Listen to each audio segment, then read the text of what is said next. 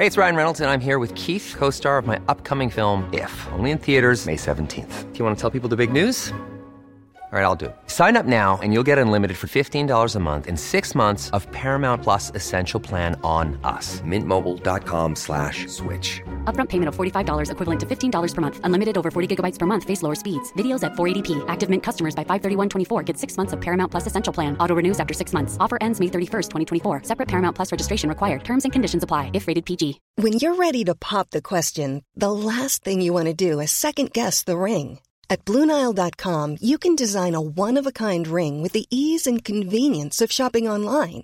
Choose your diamond and setting. When you find the one, you'll get it delivered right to your door. Go to Blue Nile dot com and use promo code LISTEN to get fifty dollars off your purchase of five hundred dollars or more. That's code LISTEN at Blue Nile dot com for fifty dollars off your purchase. Blue Nile dot com, code LISTEN. You're very welcome to Monday afternoon's Late Lunch on L M F M Radio. Great to have you with us on the show. I'm back in the hot seat after a couple of weeks off. Big thank you to Orla Carmody and Barbara Scully for looking after the shop when I was away. It's great to be back with you and looking forward to the run in now to Halloween and Christmas. Can you believe it? Doesn't the year turn round real fast? oh eight six, one eight hundred, six five eight. WhatsApp or text me to the show. I love to hear from you.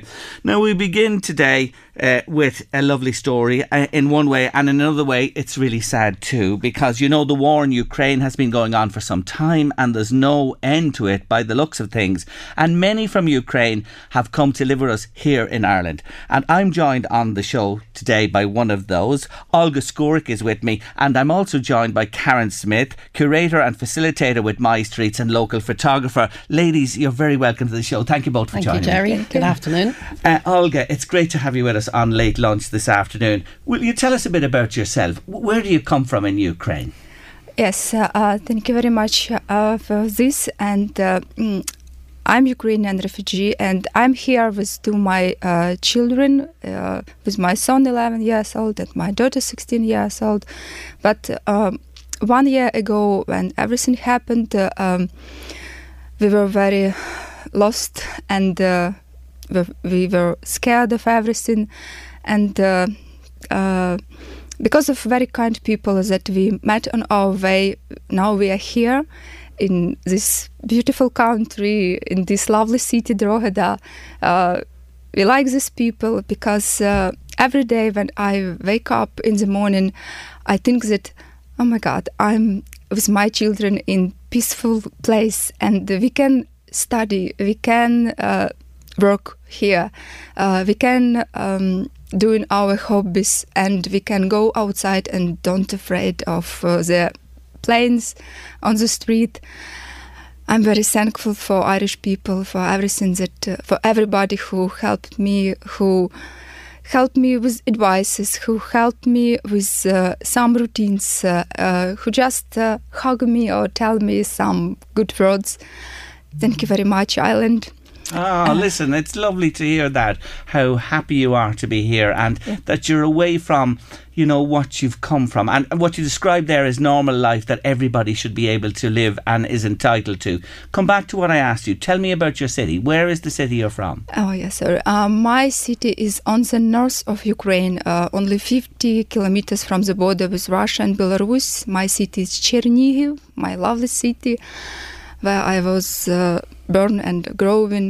I was uh, uh, a teacher of primary school there. I had everything in my life, my house, my husband, my my no- normal life. Uh, mm. What did your husband do? Uh, my husband was just I T specialist. Uh, Okay, so you had a nice life, an I T specialist, a primary school teacher, your two children, a nice home and a lovely life, until Russia invaded, and you were on the front line from day one of the war. Yeah, from the first day of the war, we were attacked by Russian army. That meant that you had to leave your home and go into shelter and go underground, was it, for a number of weeks? Uh, yeah, uh, because our city was blocked from every side. Uh, we We couldn't move uh, at first, and we lived maybe three weeks uh, in underground. We were hiding. It was terrible time, really. We were very sick of all of this. We were very scared of this. And only when um, uh, volunteers saved us, and uh, they helped us to move from our city to capital of Ukraine. Only, uh, only there uh, I could uh, uh, charge in my phone. Yes, and uh, I saw uh, the last messages from my husband. He asked me, please, please stay alive and save your, yourself and children. So your husband went to the Donbass, is it, to fight? Yeah. He joined up. He wanted to go and help the, the cause and fight uh, the Russians and, yes. and on behalf of, yeah. of Ukraine, for your country. You went to Kiev with your children, to Kyiv with your children, and eventually you came to Ireland, wasn't it? How did you come to, to be in Ireland? Um... Uh, it's, uh, from the first day of the war, um, my husband, uh, he was abroad in Czech Republic mm. because he worked there at that time. But uh, he decided that he must come back to Ukraine and protect us and Ukraine uh, of Russian army, because he had some experience uh, uh, like a soldier. Okay. Because uh, in Ukraine, you know, war started not only half, uh, half, one year and a half. Uh, it was started from twenty fourteen. And he uh, um, he went to the army like a volunteer from yes. the first years, and then when he came back, uh, he uh, he was sent uh, from the border, uh, just from the Lviv. He was sent to the east of Ukraine in mm. the hottest place at yes. that time, and uh, all the time he was uh, um, contacted with us. Uh, he tried to support me. And he told me that uh, uh, don't believe anybody that it's just uh, uh, practice or it's just training. No, it's real war. Believe yes. me, because I see this here. Yes. And then uh, uh, when uh, when everything happened, um, uh, at first we arrived to Poland. Polish people helped us very yes. much, but then we. Uh, we had uh, we must uh, make a choice uh, to stay in Poland or go to another country, but at the time we were very scared of everything. Yes, we couldn't uh, uh, sleep normally. We um, you know, when it was something loud, like sound uh, loud sound, at first uh, the first my reaction was uh, lie on the floor. You thought it was an explosion, so that you had been yeah. conditioned that way because of what you experienced with yeah. the invasion and all that happened then. So you went from Kyiv to Poland, to Poland. and then ultimately here to Ireland. Yeah, and then uh, Polish volunteers uh, tried to uh, suggest us which country we can go. They told me that, you know, Ireland is most beautiful country for mom with children. Yeah, and then uh, we were waiting. We we have bought tickets to Ireland, and then we flew. And here. The rest is history. And here you are, living in Drogheda ever since. Yeah. Your husband went to defend Ukraine, went to the Donbass. Yeah. Tell us what happened. Um, yes, um, he he was with his brother. Uh, they were in the hottest point at that uh, time. Um, it was small city, small town, uh, Popasna. At that time. Uh, It was a very dangerous place because Russian army was uh, inside this city, and uh, and uh, yeah, they they had battle. Uh, uh, lots of people died there at that time. And uh, when, only when I was in Poland with my kids, uh, our friends uh, called me and tell me that it said news that. Unfortunately, um, uh, my husband was killed by he Russia. Was killed in a battle. Yes, Vitaly was his name. He was only thirty-five years of age. Yeah, it was. He was only thirty-five. Oh. Yes, in, only in few months he must be thirty-six. But he is our hero, and uh, only in one month after this, uh, uh, volunteers can find his body because uh, it was va- the, all ways were closed. Yes. Uh, nobody can come here because it was under Russia, everything. Mm. So when, how long ago was he killed? How long is that? How long has he uh, He was dead? killed uh, at the end of March twenty twenty-two. So you now are mum to your two children, uh, Oleg, who's ten, and Valeria, who's sixteen. Yeah. And they're here in Ireland with you. Yeah. I'm sure you all miss him every single day. Yeah, you know, at first uh, uh, we thought that very soon uh, everything was finished and we can come back home. Uh, and with uh, every news, ev- um, every day that uh, I check news of Ukraine in, and in my city as well, I understood that uh, no, it's not now, it's not impossible to do now. We should wait because I must uh, uh, be alive for instead of both of us, because now I am a mom and I am a dad together, and uh, I must do everything for my children that they live normal life. Yes. And someday you dream of going home, of course, yes? Hopefully, yes. yes. And we will rebuild our cities. And uh, I, I always tell that uh, uh, all my new friends here in Ireland, you are very welcome to our beautiful country. After the war, we will be happy to show you all our nature, our beautiful uh, cities. You're very welcome to us. Oh, thank you so much. That's really lovely to hear.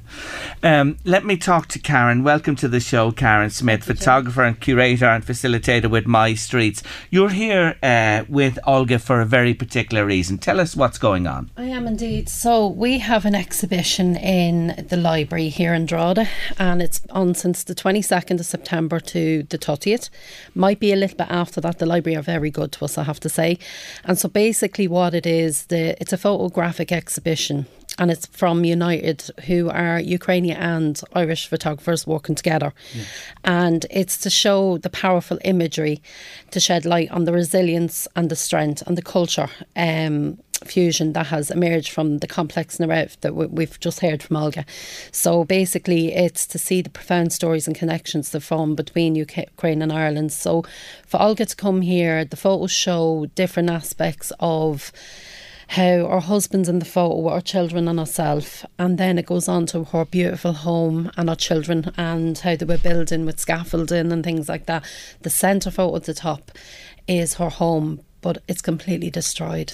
There's nothing. It's complete ruins. So it really is a before, so, during yes, and after. Yes. And life in Ukraine and yeah. life here in Ireland it all is. coming together. It is. And it's other photographers. So it's not just Olga's story. That's in the centre of the other sides is based on the other photographers. So it's portraiture, landscape. It, it just shows the cultural uh, exchange here. Um, in Ukraine, they didn't celebrate Halloween. The kids didn't know what trick-or-treating was. And there's a photo of that on the board, because it shows them dressed up in Halloween uh, costumes and, you know, interacting here socially. So yes, and becoming involved in our customs and traditions as well. That's it, that's it. So it's it's basically um, just to show that it's human spirit and the power of cultural exchange. So that's running in Drogheda Library until yeah. the thirtieth of the month, and it's free for anybody to go it in. It is and indeed, yeah. If you go in, it's on the right-hand side just when you go in the door. It's usually a study area, yeah. and it's just behind the machines, you know, you scan the books in, and it's very powerful. The photos are very powerful, I have to say, when I seen them and they were up on the boards. It's very sad, but it tells an amazing story of strength and courage to get mm. here, you know, to bring her children here. I watched as I was talking yeah. to Olga. You were deeply touched by this, I was aren't nearly you? crying, yeah, yeah. Mm. It's, it's impossible not to be, isn't it? Can you imagine that happening here? Like yes. people, you know, I've heard people saying, "Oh, it's not true," and I've heard people saying, "Oh, shit, this, this goes on." You know, people have no compassion mm. and empathy, and I find empathy and compassion goes a long way. And it was, you know, it's it's deeply touching.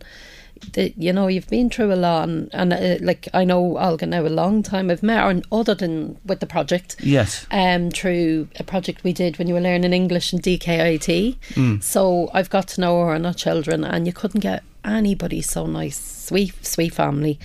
Um, I'm glad that I've made friends with her. You know, it's it's. I'm blessed that I'm involved in the projects. Um, My Street's an amazing um, service. Um, we have the youth club here and the next pitch beside you. Um, we're teaching them photography, and they have their own little exhibitions, and we'd won the art centre, and um, we're trying to get the kids to interact and the different cultures to mix. Mm. So mixing cultures is a big deal for me. Yeah. It is a big deal. And it's a big deal for this country it and is. everybody in it. It is, because this country is based on, it's not only Irish people. The, the country's full of Indian people, Chinese people. Yes, we're very diverse. We have, and we've become yes. that. Even since I was a young boy, and that it was very limited the amount of people who lived when here we were from. Younger, yeah. You know this yourself, Karen, yeah. as well. But now we are a multicultural yes. race, and what people from abroad bring to this country yeah. is simply, simply wonderful. How have you found, you know, uh, being here in general? From I take it from what you've said about Irish people, you're very uh, grateful, and and you've been made uh, on, on the most part very welcome. Yeah, thank you. Um, you know, uh, in Ukraine, um, we have our own traditions as well, and uh, here we we meet new traditions. We try uh, to take part in this. Uh, like Karen told, that my children was very happy. Were very happy to to try uh, themselves in uh, Halloween celebration last year, and then. Um, Uh, my children are they're members uh, of Drogheda swimming club uh, here. They have uh, lots of sessions in our swimming club. They yes. have their lovely coaches. They t- took pa- take part in different competitions. They have some Irish medals. That's great. And uh, when um, I can see smiles on their faces, they have some new friends, new emotions. Uh, I'm happy too of this. And and what do you do? Did you do you work or can you work or what do you do yourself? Uh, for now, the, um, my task number one is improve my English skills because uh, um, I have never used English in my life. I just had uh, English like a subject at school. So you, you twenty re- years ago, you really didn't have any English till you arrived here. Isn't she fantastic? She's amazing. Her uh, English Your was, English is wonderful yeah. for the short time you're here. You've I, done great. When I first met her, she couldn't even say hello in English. Yeah, yeah last year. Yeah, yeah, yeah. Exactly. My word, there you go. Yeah. You're doing wonderful. You really are. So your job is to improve your English and then with for a now, view. Yes. yes. And uh, I'm a teacher of primary school. I had uh, more than eighteen years experience uh, in this in Ukraine. And then when we arrived here, at first uh, I was continuing Uh, teaching online my class because mm. I had the first class last year, and you know my students uh, are in different places of the world, in different countries, not only in European yes. countries. They are in Canada, in U S A, and we try connect uh, with each other.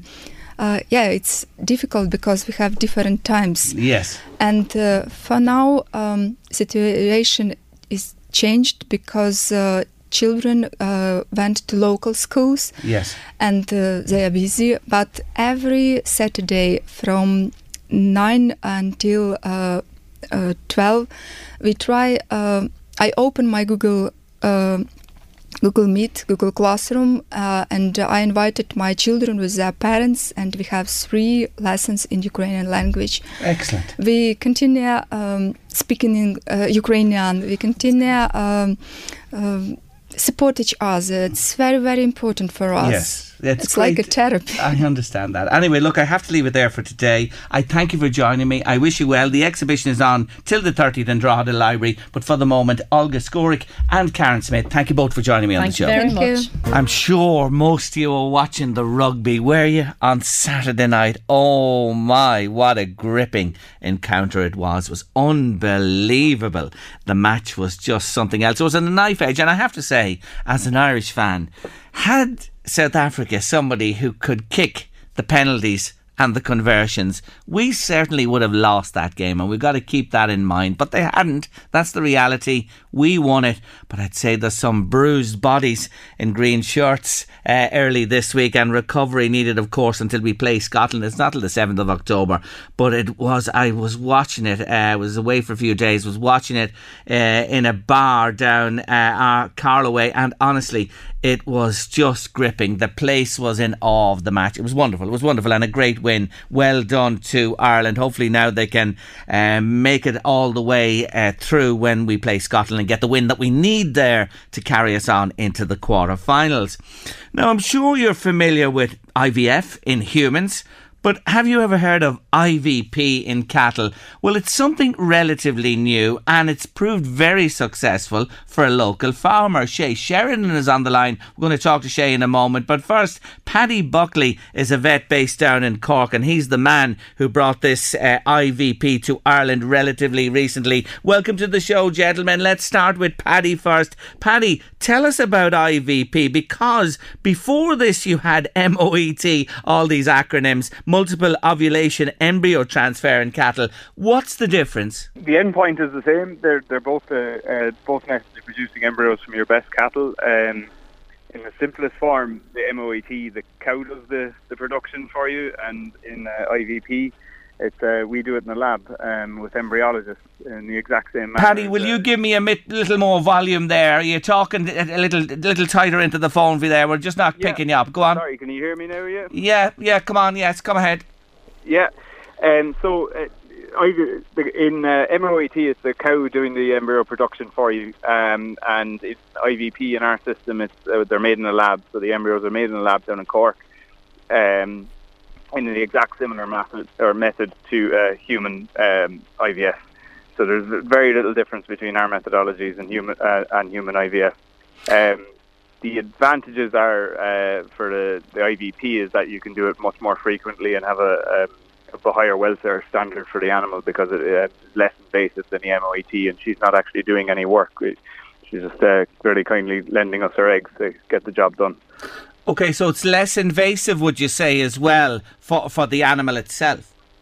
It is. Well, it's actually a surgical procedure. Um, it is a very uh, precise um, procedure. It's, it's done via ultrasound-guided needle, um, by a vet, um, and in terms of uh, being invasive on the reproductive tracts, it is far less uh, so than the M O E T, um, to such an extent that you can actually collect off pregnant animals uh, up until they're three months in calf, um, because they are still turning over eggs, um, and uh, it, you know it, it makes no impact on them um, in terms of their production whatsoever. So it proves pretty advantageous for farmers in that respect. Its success rate, how would you uh, quantify it, one compared to the other? Um, I V, I V F um, it, per over a course of time will produce more embryos from your donor. The, the M O E T. Um, If you're only going to do something once, it will probably produce more embryos in a single hit. But um, the I V F it, it gives a, a greater flexibility. So over the course of time, you'll get more embryos. You'll get more embryos to different matings, which makes it attractive to farmers. In in that, um, you know, they, what might take them a couple of years to do with older systems or even traditional A I, they could they could achieve in a couple of months. And where did you come across this? So um, I I practiced predominantly in the U K after qualification, and um, I came to work with a company uh, called A B Europe, um, which is the largest um, artificial breeding company in the U K, but predominantly do sheep. Um, and they were looking for someone to, to do the cattle work in the U K for them alongside the vet that they already had. And um, the only catch was I needed to go to New Zealand. So I um, I went to New Zealand um, and spent several breeding seasons there, and uh, that's where I learned to do it, because it's done on a very large scale in the New Zealand dairy herd. Um, and globally, actually, I V P is overtaking the traditional M O E T system um, roughly two to one now in, in countries around the world. And is this necessary for only certain animals? Because normally you have artificial insemination and everything sort of works from there. Is it with problematic cows? It it, it can work very well with problematic cows. Um, for example, we're here in Westmeath just now. I'm on farm. That probably explains the volume issues. But um, you know, we did we did three pregnant animals and, and four problem cows there in the last couple of hours. Um, you know, but um, it actually works best in animals that have no issues, but it should really only be done on the top top animals. So, you know, you're talking the top two percent of the of the herds. In order then to produce animals um, that are more productive for less land use, essentially, and that's what it's being used in a lot of countries. And it's, it's a fairly relevant thing here in Ireland just now, uh, given derogation, et cetera. Mm. It's you know the the idea of having your top animals producing multiple um, versions of themselves, essentially. Um, uh, drives your herd forward and, and it makes it more efficient. So, for example, in New Zealand's dairy herd, the top producing animals, the ones that produce the highest figures and, and perform best in terms of fertility, they're the donors. They're the ones that are selected. Here in Ireland and the U K, it's the kind of top show animals, generally in the beef side of things, that's currently the, the largest market. So, again, the best of the herd, the ones that they want, um, to, you know, to, to have performed better than all their peers, that's that's who you're going to pick. So in other words, you're influencing uh, the uh, calves that emerge, et cetera, that they're top class when you impregnate different mothers. Yeah, exactly. So if you think of it, the standard A I system is is is, a, is one step forward every year. It's a single calf. Uh, this system can mean that a, a top producer could produce ten plus calves a year, um, and still produce her own. You know, the um, you, she can still have her own calf through A I, and then also do this uh, to produce ten, you know, maybe to two or three different bulls, which again expands the genetic pool rapidly, um, while also pushing it forward. So it does two things at the same time. Very, very interesting. Stay there a minute, will you? Shay Sheridan is on the other line and he's going to have a word with me because he ha- has, from experience, uh, used and uh, availed of I V P. Shay, good to talk to you again. Good afternoon, Jerry. How are you? I'm good. Thanks for joining me on the show. Tell me your story. How did you hear about the, the I V P and, and, and what has it meant to you? Well, very simple, Jerry. Uh, like five years ago, um, uh, the... Uh, the teacher at Moor Farm in Dundalk had their annual heifer sale, and uh, myself and the daughter went down and bought uh, show heifer off them. And uh, Paddy had given had done work for the teacher at Moor Farm and had given a voucher, and the voucher came to us, and I knew nothing about it at the time. And then the daughter was getting, Lucy was getting very interested in showing cattle, and uh, we just read up about it. I rang Paddy up, he explained how the system worked, and uh, very nice man Paddy, and uh, talked us through it, and we decided then we, we would try it. So um, we, the first year we tried a couple of cows that we had bought, and the heifer that we had bought from the teacher at Moor Farm, and uh, it kind of went on from there, Jerry. And you found it very successful. Is it true you've had almost one hundred percent success rate? one hundred percent, is it? No, well, what happened, so, as we've done it repeatedly with Paddy, so this, our last take, we had a one hundred percent take, yes. Yeah. Uh, it worked very, very well. But uh, it's not all roses, uh, as Paddy would tell you, like, it's different. And look at different times of the year, maybe diet things have issued, like we've tried to do the same with different uh, animals, but look at every every time you do it you're learning something more, and uh, you're trying to, as somebody says, you're trying to get as many eggs out of your best animal, you know, to mm. try and try and produce the, the the best animal you can. And look at it's it's not so much on my end, it's uh, as I said, it's my daughter Lucy and her friend Kieran King.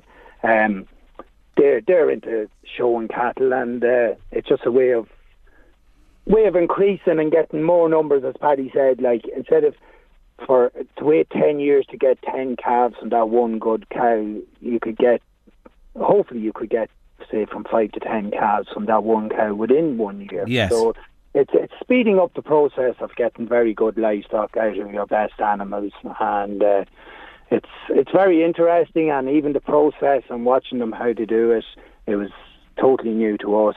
And uh, as I say, uh, Paddy very professional, and John from the A B Ireland, and they came down and did several different visits at different times, and they've uh, taken eggs. Now we had unsuccessful hits with one or two animals, but that's the nature, like mm. life. Nature's nature. If the animal isn't feeling up to it, she's not going to play ball, and then uh, and then it's to deal with the the farmer has to look after that animal. So maybe some of the responsibility it falls back on us. Maybe we didn't watch the diet enough, or maybe we didn't uh, you know take her in and look after. It just depends. You see different factors, and n- nature at the end of it. Even though the eggs are de- are made in the lab. Nature still determines the loss. Like, yeah, of course no. It does. But hey, you bucked the trend with these twins, did you?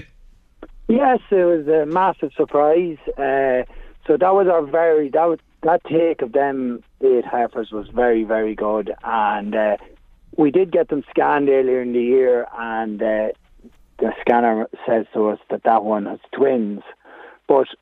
In the nature of it, I just presumed because that Paddy had only put in one egg. I says, he just had a bad day, or he just he didn't he didn't read it right, and I, I, I doubted him, like, and uh, so I didn't pass much heed on it. I just presumed she was going to have one. Like, how how could she have two? You know, like, it was literally only one egg. So uh, we were calving them there, and uh, first calf came out, and we kind of knew by her she was still. Uh, still on for her, having another calf, so we handled her, and uh, a little small calf came out. Now, probably I should have fed her a little bit more at the time, but look, we've two live calves out, two bull calves, and they're flying. Yeah, yeah, good on you, good on you. There you are, nature again. How do you know? Paddy Buckley, how, how could Shay Sheridan doubt you? Oh, no, that's easy enough done, I think. We're probably one of the most doubted men in Ireland at that. Anyway, uh, another one shows up. What's the take-up, Paddy, in general terms? Is, is this rolling on and picking up all the time? Yeah, um, I think it, it honestly has probably taken us by surprise, the level of interest to begin with. Um, you know, uh, I have to pay our respect. There was a highly experienced E T technician, Richard Duff, retired just as we were starting, and uh, we, we had taken a little bit of that work on, which has no doubt helped us. But um, yeah, I think, you know, we offer a different perspective. There's a lot of uh, valuable animals in this country, um, and um, there's a lot of very sought-after genetics, and I think we, we offer that uh, slightly different option um, to do it. Uh, and if you're using anything particularly expensive in terms of semen, et cetera, our semen use is extremely low. We only need a single straw to cover, you know, up to seven or eight donors, um, which provides an option that just isn't there to, in, in any other technique. Um, it is quite right. Look, it isn't always rosy. It is, is very difficult. It can be very frustrating at times. Um, but the thing that, you know, I do personally and the team around me, we commit to to making sure we get it to work for everyone. Um, you know, nature wins all the time, um, be it uh, this or any other part of the veterinary work that I've done. Nature is, has the final say, but, uh, you know, we do our best to work with it, and uh, it has been it's been quite pleasing to see how well it's been taken up. You know, we've, we've collected nearly eighteen hundred donors in Ireland since we started, uh, produced approximately seven thousand five hundred embryos, um, roughly a quarter of those, and somewhere near two thousand have been implanted, and we're now approaching a thousand calves on the ground. So, um, you know, far beyond our expectation mm. when we started out to do this. No, surely you're heading in the right direction. That is for sure. Boys, I'm going to leave it there today. Shay, I'll be back on to you. I'll, I'll pop down and have a chat with Lucy and Kieran and have a look at these show cattle, if that's all right. Definitely, Jerry. Very welcome. Ah, oh, good welcome. Man yourself. Always great to us. Shay Sheridan and Paddy Buckley, thank you so much for joining me on the show. Thank you very much. Thank you. Take care. Bye. Bye. I've been away, but Louise has been here for the last couple of weeks. But I believe you haven't heard from her. How are you? How are you? Welcome back. Thanks very much. Two of us are back today with the looks of things. You were watching the rugby. I mentioned it a, a little while ago. Was, I think everybody was, oh, was wasn't e- it? It was epic, wasn't it? Mm. And the other thing was Leona Maguire yesterday in the Solheim Cup. Europe beat America. Well, they drew at them, but they kept the cup for the third year. It's the women's equivalent of the Ryder Cup, mm-hmm. which is happening next weekend. Leona Maguire, Louise, what a player. What a player, the mm. Irish uh, woman. She was just brilliant again and led them to, I have to say, I'll say, I'll be biased, led them to, to the win. A, a great sporting weekend all round, it has to be said. Do you know what I heard last evening? It's kind of the, the weather to watch the sport though, isn't it? Uh, it is. Oh, Louise. And by the way, folks, there's a B I T C H of a storm coming on Wednesday. And if we get the full force of this, this is a storm to be wary of on Wednesday. I'm not joking you. The winds could go to eighty to ninety mile an hour. And a lot of rain as well. They're looking at it very carefully at the moment, and they're he, saying Cork and Kerry should get the brunt of it so far. I think it'll. They reckon. It could move up a little you bit. Think so? You know, we better watch it anyway. That's that's. Uh, we'll we keep you posted on that. We'll bring Com- the boat in on Wednesday. I tell you for sure. Batten down the hatches is what they say. There's somebody looking for you already. Will you silence that yoke? Yeah, for God's sake! I often again. It's the Carlsberg. That's not the Carlsberg phone. That never stops ringing. That phone. What are you talking about? Do you know what I heard last night for the first time? Bangers. Oh, I hate them. First of the bangers last night. Halloween is still, what, five weeks away? And yeah, I heard the first of them last night. Some um, some rocket merchants were out already last evening. Poor dogs. Oh, I just think it, it goes crazy, doesn't it, at mm. this time? It goes absolutely crazy. But anyway, I heard of the first of them uh, last evening. Uh, can I tell you a little story? I like telling stories. um, my passport is out of date January. Okay. So I was talking to Sandra Finnegan, our go-to for the holidays and breaks, and she said to me, it's that time of the year. Your vacation is coming up. You can already hear the beach waves, feel the warm breeze, relax, and think about work. You really, really want it all to work out while you're away. monday dot com gives you and the team that peace of mind. When all work is on one platform and everyone's in sync, things just flow. Wherever you are, tap the banner to go to monday dot com. Hey, it's Ryan Reynolds, and I'm here with Keith, co-star of my upcoming film, If, only in theaters May seventeenth. Do you want to tell people the big news? All right, I'll do it. Sign up now and you'll get unlimited for fifteen dollars a month and six months of Paramount Plus Essential Plan on us. mint mobile dot com slash switch. Upfront payment of forty-five dollars equivalent to fifteen dollars per month. Unlimited over forty gigabytes per month. Face lower speeds. Videos at four eighty p. Active Mint customers by five thirty-one twenty-four get six months of Paramount Plus Essential Plan. Auto renews after six months. Offer ends May thirty-first, twenty twenty-four. Separate Paramount Plus registration required. Terms and conditions apply if rated P G. Many of us have those stubborn pounds that seem impossible to lose, no matter how good we eat or how hard we work out. My solution is PlushCare. PlushCare is a leading telehealth provider with doctors who are there for you day and night to partner with you in your weight loss journey. They can prescribe F D A-approved weight loss medications like Wegovy and Zepbound for those who qualify. Plus, they accept most insurance plans. To get started, visit plushcare.com slash weight loss. That's plushcare.com slash weight loss. You know what? I'd renew that already, but mm-hmm. you know, you need six should, months, don't you? If yeah, you're going you, anywhere, you do. Of, so yeah. I decided anyway. So Sarah, my daughter, when I was off uh, on a Wednesday evening, went online on the phone, blah, blah, blah, blah, blah, did the whole lot, paid for it and all. That was Wednesday evening, right? Mm. Online passport in the letterbox Saturday morning. No way. Done and dusted. So what so, photo did you use? One from ten years ago or no, recent she one? Took one of me there and then. And then I beg your pardon. I, I'm not into the politics game yet. When I get into the politics game, I'll be going back to the old photos. The politicians, oh, they love the stuff from years ago. Who did they think they're codding? Uh, no, she took a picture of me there and then on the iPhone I'll just and sent it, it off. Isn't oh, that, that's really handy. Isn't that some service? From Wednesday yeah. night... Thursday, fr- Saturday morning, we have a post on Saturday morning. The passport was in the, the letterbox. It's off peak times, obviously. Well, uh, I don't know, but I have to say uh, I was I was really, really pleased that it came so quickly. Now, I've ordered the passport card as well. You know, there's a card you can get along with the passport itself.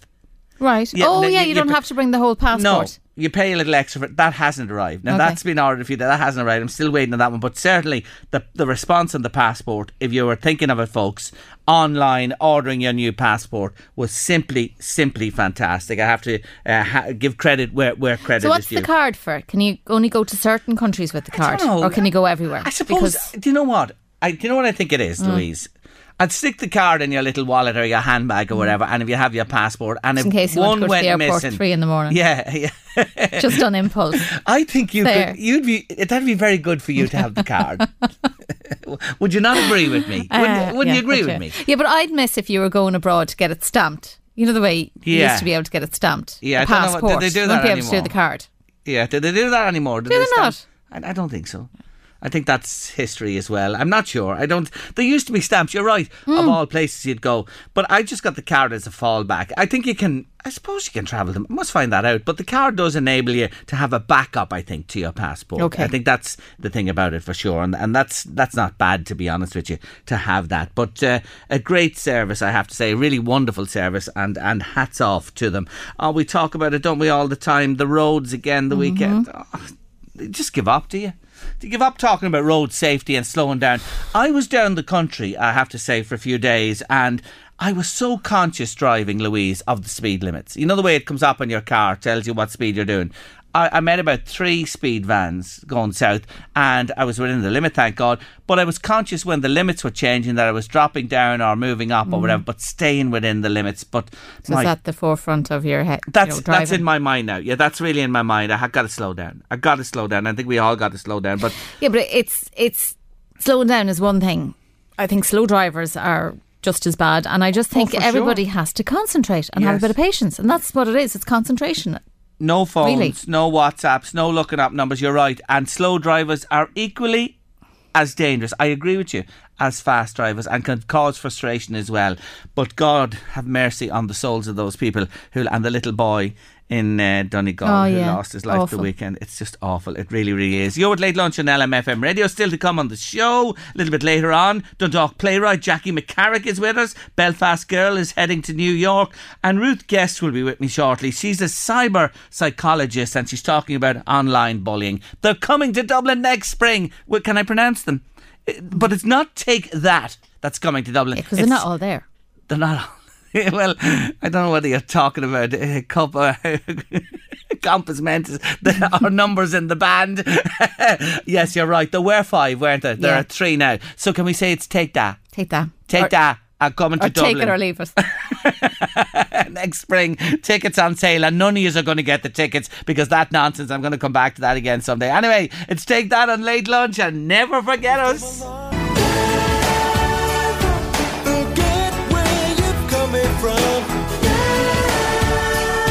Thank you very much. The passport card, says a listener, is for travelling in Europe only. You can't use it to the United States. And Jerry, same as yourself, I had a wonderful experience. I got my passport online and it really was so quick. And it's good to report that, uh, that it is a, a fast turnaround uh, with the passport. And uh, keep them coming to us, your messages, oh eight six, eighteen hundred, six five eight by WhatsApp or text. Now, a recent uh, report from CyberSafe Kids uh, has revealed that forty percent of the children interviewed for uh, the survey were bullied online, and eighty-four percent of eight to twelve year olds have their own social media account. I'm delighted to uh, say hello to my next guest on the show. She's a cyber psychologist and she's into tackling uh, online bullying uh, in her uh, on her online platform called Saoirse. Welcome to the show, Ruth Guest. Hi Jerry, how are you? Thanks I'm, for having me on. I'm really good. Thank you for joining me today on the show. I emphasised eighty-four percent of eight to twelve year olds have social media accounts at eight years of age, Ruth. Come on. Yeah, I know. It's, it's absolutely incredible. I mean, I remember when I first got my own social media account, I think I might have been thirteen or fourteen, and it was Bebo back in the days. Yeah. And that was young. Mm. I can't imagine uh, eight year olds having social media accounts now, but it's so popular. Um, and especially if other peers want to be online, kids are going to, they're going to want to copy their friends. And so it, it makes sense. Yeah, and you know, it's the reality of today, how much we bemoan it, and I do bemoan it here so many times because I'm from an era even mm. uh, before you, and I remember the Bebo thing as well. And, and the yeah. other thing, just when you mentioned having social media accounts, you know, there yeah. sort of is, say, uh, the transition from primary school to secondary school, say at the age of twelve, before they get a phone, uh, a phone. That's even getting younger, isn't it, all the time? It is, it is. Now, we conducted, uh, as part of Saoirse, we conducted some surveys um, a few months ago. And what we always thought was it was the twelve to thirteen age group that gets the phone as soon as they get into secondary school. Yeah. But it is getting younger. Mm. And in fact, from some of our surveys, we had a couple of parents say that kids as young as four were looking for mobile phones, their own mobile phones, wow. which is obviously very young. Um, it just seems to be the trend. I think a part of it is about safety for the kids. Um, parents do worry about their kids, especially if they're walking to school. Yeah. That's an excuse for them to get a phone. What I think parents don't realise is that there's other opportunities and um, options out there to keep your kids safe. Um, there's smart watches and things like that to track their location. Kids don't actually need to be on social media. It can be a super positive influence, don't get me wrong. It can enhance communication and creativity, and it can be fantastic for kids. Um, but there are so many dangers out there, and I don't think parents and kids actually realise the dangers that that are there, you know. Mm. I love your company name, Saoirse, of course, which means freedom, Trígeilge, mm-hmm. uh, which is a wonderful name. And that's what we're all looking for, isn't it? A freedom to, you know, engage online, but to live our lives in, in, in the present and as real human beings as well. Tell us about Saoirse. What is it about? Yeah, sure. So, of course, Saoirse means freedom in Irish, and our mission is essentially to give families freedom to navigate the online world safely. Um, so what we found, some of the biggest issues for preteens and for parents, the biggest risks are cyberbullying, inappropriate content, screen time, and online predators or stranger danger. And so what we're actually developing is a game for preteens to understand these risks and to put them in control situations, so maybe they would experience those risks in a game scenario and they'll be able to manage it and deal with it. And then on the parenting side, it will be an online platform for parents to learn about social media, social media updates, how their kids are maybe interacting on social media and what it means for their future and how they present themselves. Essentially, it's going to be cyber psychology in a nutshell for parents and for kids, so they can protect themselves and navigate the online world now and have the education to do it in the future too. So what do you need? Do you need parents to come to you and younger people to come to you, or how do you get them? How do you draw them in? I'm curious about that. Yeah, so what we're doing at the moment is we're still building um, this app. So we're hoping to launch at the end of December. Um, that's that's the mission at the moment. Uh, but for now, we, we'd love to speak to parents and support them as much as we can, because what we've realised is that kids don't really care. They just want to get the phone into their hands. Yes. They don't they don't really care about the risks, but the parents really do. And we want to support them as much as possible. So we can actually offer your listeners, your listeners access to our waiting list. And we also have a thing called the Smartphone Safety Open Call. This is a weekly recurring opportunity to have a one-to-one call with me, and I can help parents answer any questions they have about the internet and social media, and because obviously it's in my background. Mm, no, very good. And that's great. I'm going to come back to that before we finish, yeah. and you give us the details on that. You have uh, uh, on your online presence yourself six strategies to help, you know, parents navigate the digital world with their children. Let's just run through those, if you wouldn't mind, for a moment. The first yeah. thing, I suppose, a lot of parents feel helpless and hopeless in this, and you begin by saying, educate yourself. Mm-hmm. Mm-hmm. What do you exactly. mean by that? I think I think the problem is is that technology is advancing so fast, and we all have to keep up to date. Especially if we look at like the advances of OpenAI and ChatGPT over the last few months. I've had to educate myself on that as someone who's quite into tech. If parents don't have the time, and that's really the issue here, parents are busy. They've got full-time jobs. They've got to bring their kids to the after-curricular, extracurricular activities. They've got to cook the dinner. They don't have time to be doing everything. But if they can just start by educating themselves about the technology and social media that's out there, then I think it'll become a lot easier to open up conversations at home to educate their kids. So when their kids do come to them with, let's say, the latest trends, mm. um, it, it means the parents aren't like, well, what's going on here? Mm. Um, they will be ahead of the curve and they'll know exactly what their kids are talking about. It just gives them an extra resource. So as parents, you got to do that and uh, be up to speed and in the game as it happens. Now, setting boundaries. You know, Alan O'Donoghue is a parenting guru who joins us as well here on the show, and he always said this, it's up to parents to parent. And you're talking here, what about screen time limits, uh, limiting when devices are used, and especially, you know, having them in the bed at night? That's a no-no, isn't it? Yeah, it it really, really is. And I think that's where a lot of the issues come from, is when there's no open conversation or dialogue in the family or in the house about technology with your kids, it can become very private, and you don't want kids to keep everything private on their phone, because that's where the issues happen. Um, so setting boundaries is really important. We can only give suggestions of the boundaries they can parents can set up. However, it is up to them to parent their their child, as they will know best and they will know what's right for their child. Mm, there has to be limitations. There has to be boundaries. Exactly. And that leads us into uh, the third point, using parental controls. They are there. They are offered to parents. You can install them on devices, can't you? There is so much out there for parents at the moment in terms of parental controls. There, there's actually there's a huge list that you could use, but even even still, there is one set up through Apple and through Android. There's plenty of parental controls out there. Just use them; they're free. Mm. Take a half an hour, learn how to set it up, and just do it. And then you, I would also recommend setting up parental controls for the Snapchats and the TikToks and the Instagrams, so you know what's going on on the on the apps that their kids are using too. Yeah, because if you don't, it is the Wild West out there, and your children will be bombarded by stuff that they shouldn't really be seeing or involved with. Exactly. Communication, you touched on already. It is important that they tell you, that you open this conversation about what they're seeing, what they're doing, be it good, bad or indifferent.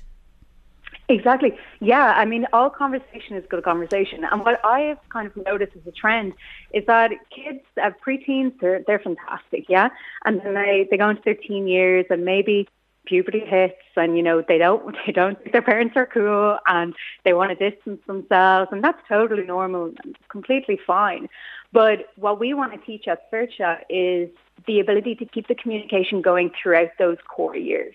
Because then, for example, if your child does run into some dangerous scenarios uh, online when they're fourteen, fifteen or sixteen, they have the tools and the ability to come to you or come to the parent and say, look, I'm struggling with this because of X, Y and Z.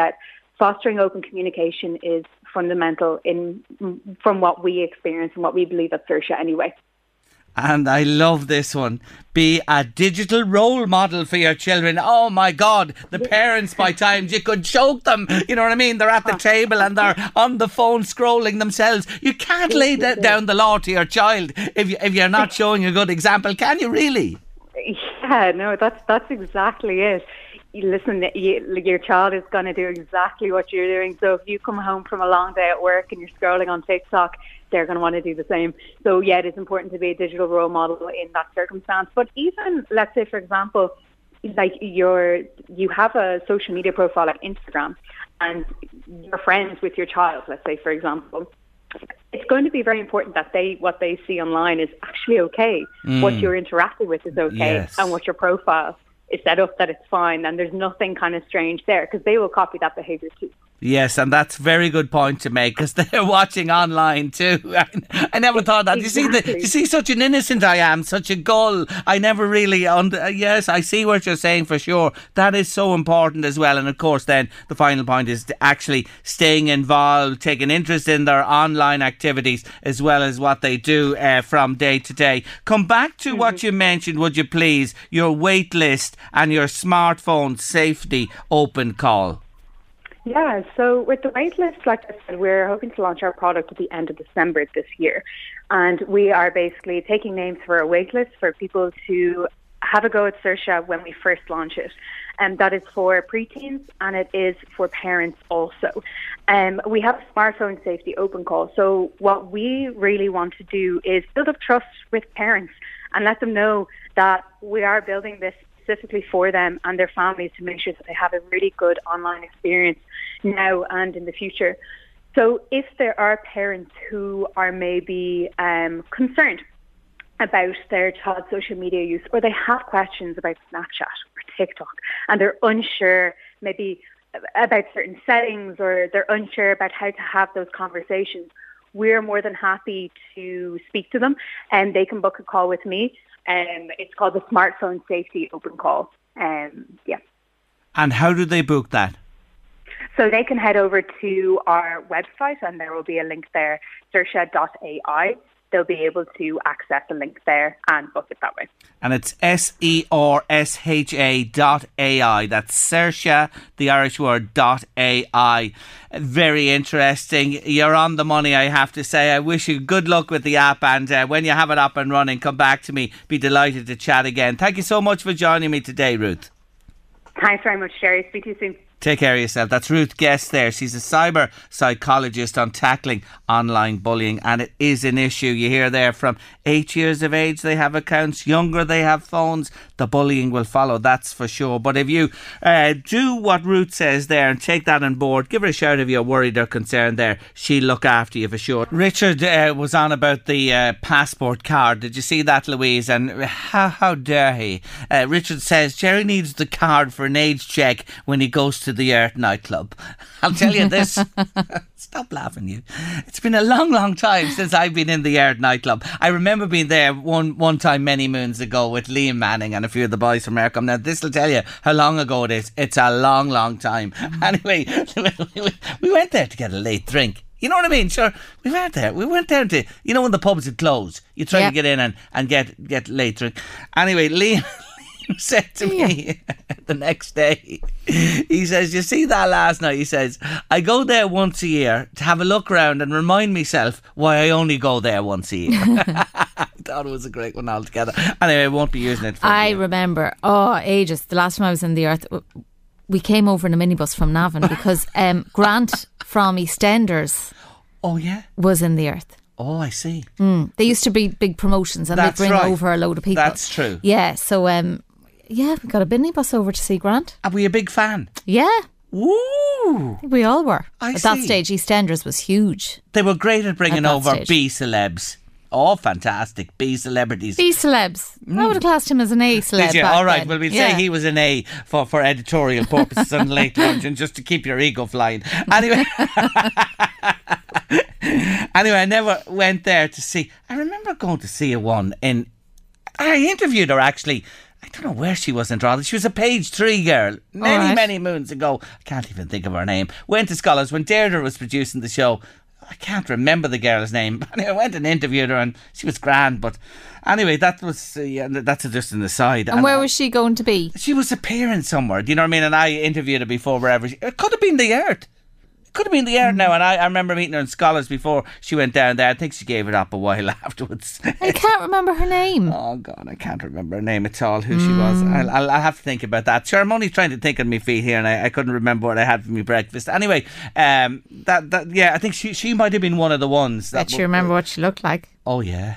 I kept looking into her eyes as I held the microphone and spoke to her. What else would you what do? What colour were her eyes, Jerry? Blue. I can't remember.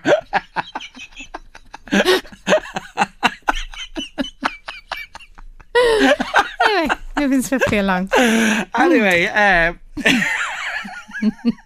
giddy, my first day back after the holidays. What was her name? That's now killing me. I, anyway, um, did you? Uh, Did you see uh, NASA? Did you see that story from NASA about mm. the uh, the asteroid? Did you see this? They sent a thing out to an asteroid. It took seven years for it to go out into the far ends of outer space and back to Earth. It came back to Earth. Yeah, they yeah. should have sent you. Oh, Earth, you're on top of the Earth. I'm still thinking about your woman and her blue eyes. Anyway, it came back to Earth yesterday and they have it now and they're just fast. They're on hyper. They're on high dough about what they're going to discover mm. from the rock that's in How the How much thing. did it cost? Uh, well, when you just think that's disgusting. Louise, seven years and all the people involved in it. Unbelievable, really. But anyway, they're excited. They think this might... They should be putting the money towards climate change yes. here or something. Well, they say this might give them... This might be the key to understanding the formation of uh, the solar system mm. and which includes planet Earth, et cetera. But there you go. Anyway, they got it back successfully yesterday after seven years and they're over the moon about it. And for for, for space people and people who love that t- type of thing, they're absolutely delighted. Like I was when I was in Scholars interviewing your woman. Late lunch, L M F M Radio. I found out things about the Earth that night. What was her name? Anyway, uh, coming up after three, I'll Google it while like we're gravity, off on a break. I'm, I'm going to Google this and I'm off on a break. I'll tell them when I come back. Jackie McCarrick coming after three and my top five countdown. But taking us to top of the hour at three, it's Kiss Me from Dermot Kennedy. What was her name? You know, Louise, that's the one thing about late lunch listeners. You can rely on them always to come to your rescue. There are fountains of knowledge out there. Did they come to your rescue? When I couldn't In compo- commas? When I couldn't compose myself before three, before three o'clock, they came to my rescue. You were very giggly, weren't you? I was, because I just took a bit of the giggles. Anyway, Louise was telling us about that celebrity in the Earth Nightclub. Who was it again? Grant from East... Grant East, Mitchell. From EastEnders. That really came over in a minibus to a door at one stage. And then it, I don't know how it diverted into me interviewing a page three girl at one stage. It was in Scholars Restaurant and she was in town. And I said... How did the blue eyes thing come into it? Somebody said, did I... I asked you. You asked me. Had she, yeah, oh, I yeah. couldn't remember her yeah, name. Yeah, and I, I said they were blue, which is true. And uh, quite a number of people said, That's it true. must have been Samantha Fox, Jerry, because Samantha Fox had blue eyes. It wasn't Samantha Fox because she was earlier. She was a little bit earlier. She yeah, was eighties, she was. wasn't she? Or late yeah, eighties? Somebody else said Jodie Marsh, who was also on page three. And somebody else, really, Jerry, had she really big blue eyes? And I, I started, I Googled it. I Googled it on the break. I'm nearly sure now it was Claire Tully was her name. That's she funny. Was an Irish one who appeared in the Sun newspaper. Anyway, I'm nearly sure it was her. She gave up subsequently and disowned everything about it, like a lot of them did. Anyway, Claire Tully. I'm nearly sure it was Claire Tully. That's the name I was trying to, to dig up from my old memory. Anyway, thank you everybody for the help and the suggestions and your knowledge of, of, of, of all things page three. Anyway, it's time to do this now on Late Lunch. Five, four, three, two... One. Counting down the top five songs from this week of yesteryear. And today it's... The number five from this very week, I'm going back a little bit, in nineteen eighty-three. It's a great top five, folks. I'm telling you, it's an absolute cracker this week.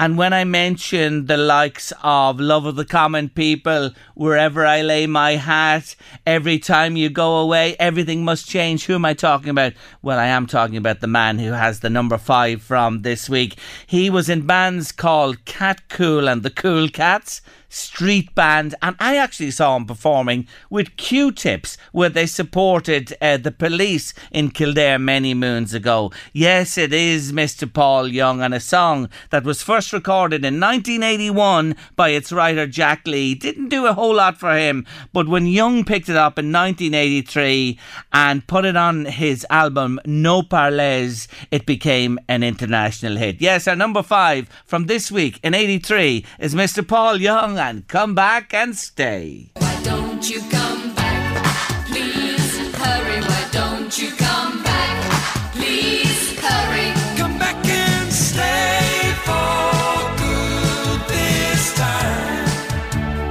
Did you come, come back, back and stay for good this time?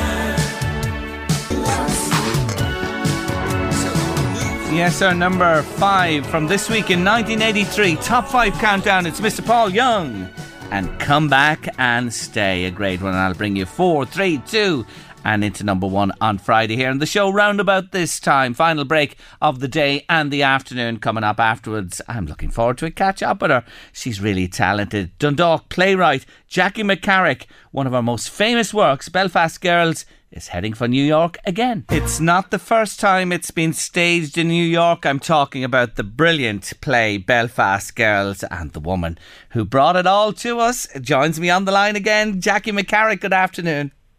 Good afternoon, Jerry. Thanks so much for speaking to me today about it. Brilliant. No, delighted to catch up with you. It's been far, far too long. Well, it's heading back New York way. It's been staged there successfully before, but it opened uh, very recently on September twenty-second and runs to October fifteenth. Where has it been staged this time, Jackie? This time it's with Irish Class Irish Classical Theatre Company, I C T C. They're um, a really great company, uh, very renowned. They try to do as many um, Irish plays as possible. Not always living playwrights, so uh, it's, you know, it's good to be alive. to have uh, this is what they've said to me, which is great. Um, so it's happening in Andrews Theatre in Buffalo, and they have a great space. I've seen the photographs of it. Um, and it's in the round. This is the first time the play will be performed in the round. So that's very interesting, yeah. So, yeah, that's where it is now. Just for our listeners who wouldn't be familiar, just give us the background to Belfast Girls. eighteen forty-eight to eighteen fifty-one, thousands of Irish women uh, headed on ships to Australia. That's right. Um, I think it was something like four thousand one hundred and something, you know, over four thousand girls um, were given this this chance to leave Ireland during the famine uh, under this scheme called the Earl Grey Scheme, and several ships left between the years eighteen forty-eight and uh, eighteen. I think the last one was in eighteen fifty-one um, from Ireland to Australia, um, mainly for. I mean, it served two purposes. First, it would relieve the overflowing workhouses, but also to provide labour, servants, um, you know, work workers in the fields, things like that in um, Australia. Although, though it was never said, it, you know, also provided wives, because uh, colloquially these ships were known as bride ships. Historically, they became known as bride ships. I mean, they're not going to advertise, I suppose, we need wives in Australia. So that didn't happen. But figures show that sixty percent of the uh, girls who went over within three years were married. So um, effectively, that was one of the reasons, too, I think, why why, um, why the scheme was put in place. Um, it's it's tricky for me because I've also written the screenplay of this. Mm. So um, I've done even more research after writing the play and and looking at the Earl Grey himself and the reasons for all of reasons why the scheme was put together and how it was received in the British Parliament and all this kind of stuff. So um, the story just gets, you know, bigger and bigger yes, in a way. More interesting all of the time. And of course, the yeah. the Belfast girls were a particular group of girls that you, you know, brought to stage and you say screenplay, et cetera now that were, you know, uh, qu- quite unique in, in their own way. Isn't it fantastic that you're going back to New York again with this and it just keeps on giving? Yeah, I mean, it does. And I just think it just chimes with a lot of things that are going on. I mean, I just know from the reviews that it's had over the years that um, these recent years that it touches on things like in two thousand sixteen or, um, and two thousand seventeen when it was on in Chicago and Canada um, and then Pittsburgh. They kept they were talking about, you know, the Me Too movement. Yeah. And then during the Trump era, and there was the whole thing of emigration and the, and the you know the wall against Mexico and stuff like that, that they would mention emigration. So because these girls are leaving on a ship, so it just seemed to have this resonance in yes. lots of different areas of the times that we are currently in. So um, and that just keeps happening, and I suppose, because it's an all-female story. And when I wrote this, I mean, I first wrote this, I started to research in two thousand eleven. And when I first wrote this, the, one of the reasons why I did in the, the initially was that I wanted to do an all-female piece. So I was, because there weren't a lot of all-female plays. And so I, you know, I was looking for a story. And so, but since then, there's lots of all-female mm. uh, works. So even the times have changed, and um, so I just think it finds, it keeps finding resonance, and that's a very good thing, you know. It's good for oh, me, yeah. but it's it's it's, yeah. it's nice to keep finding meaning like that. It's timeless, and that's all you can say about a work like this. And uh, in my book, will always be timeless. You see, you were to the vanguard uh, on the all-women thing back in twenty eleven. As you say, many have mm. followed suit uh, ever since. What's happening mm. with you at the moment? What are you up to uh, uh, at the present time? What's next? Right. Well, this year, I mean, I have been working on a novel, and you're, I'm speaking to you from the Tyrone Guthrie Centre in Monaghan, Um, where I'm finishing that novel that I've been working on for about ten years, but it kept being interrupted because I had, you know, lots of shows on and, and productions of Belfast Girls. Um, so I've sort of very much finished that, and I'm going to hand that in. But I've also been on attachment this year to the National in London to work on a new play. So that's a brand new new thing that I hope I'm hoping to. I mean, I know what it's about, and I've done a lot of research. So I'm getting stuck into that in the next few days, actually. Um, and that will be set on the border again, and probably an all-female story again. Um, but um, yeah, I'm not going to say what it's about, but it's it's contemporary. But it's not historical. Very good. So you are so, busy, yeah. and that centre I'm familiar with. It's a lovely place. It, it, they say it's an inspirational place to work, and it, it, it you know it helps you know get the, the creative juices flowing. Do you agree? Oh, absolutely, and it really, really does, because you're away from your everyday life and, and the things that you have to do. You're looking at I'm looking at a lake right now. I'm surrounded by trees. The sun is out. There's lots of other um, artists, writers and musicians here. And it's just all about the work. And I know you're in a bubble, but, you know, it's really good for you if you're working on, on something that you need to concentrate on. And if if you're just sort of finishing something and you just are putting in the time, you probably don't need to be in a place like this. But if you're starting something and you need to dig deep, I think at these places, or especially the Tyrone Guthrie Centre, is magnificent. And, you know, he was a play, he was a dramaturg and a director himself. So there's always a sense of, I always feel this anyway, that his, you know, presence sort of helps you in the work mm. a little. I do think that. Oh, yes, that's really, really uh, interesting to hear that for you as an artist who works there. I can tell you one thing, Jackie, the lake you're looking out at, I had the privilege of, of winkling a pike or two out of that lake in my time. Really? Yes, oh. I, I've fished it and I've put them back safely as well, but it's a, it's a fine lake uh, from an angling perspective as well. I know it. It is an absolutely lovely, lovely uh, part of the world. Well, listen, I'm going to leave it there for today. Well done with Belfast Girls, going Thank back you. to New York, and do come back to me when uh, those works, when the book and the, the work you're working on with the National Theatre in London comes to fruition. I'd love to have you in studio with me again. Brilliant. Thank you, Jerry. Thank You're you so very much. Welcome. Take care of yourself. Bye, Jackie. Take care now. That's Jackie McCarrick there from Dundalk, a wonderfully talented woman indeed, uh, talking to us about Belfast Girls and what she's up to at the moment. What are we up to? Well, uh, it's like being back your first day at school for me, isn't it? And getting it over and into the run of things. Uh, thanks indeed for being with us on Late Lunch this afternoon.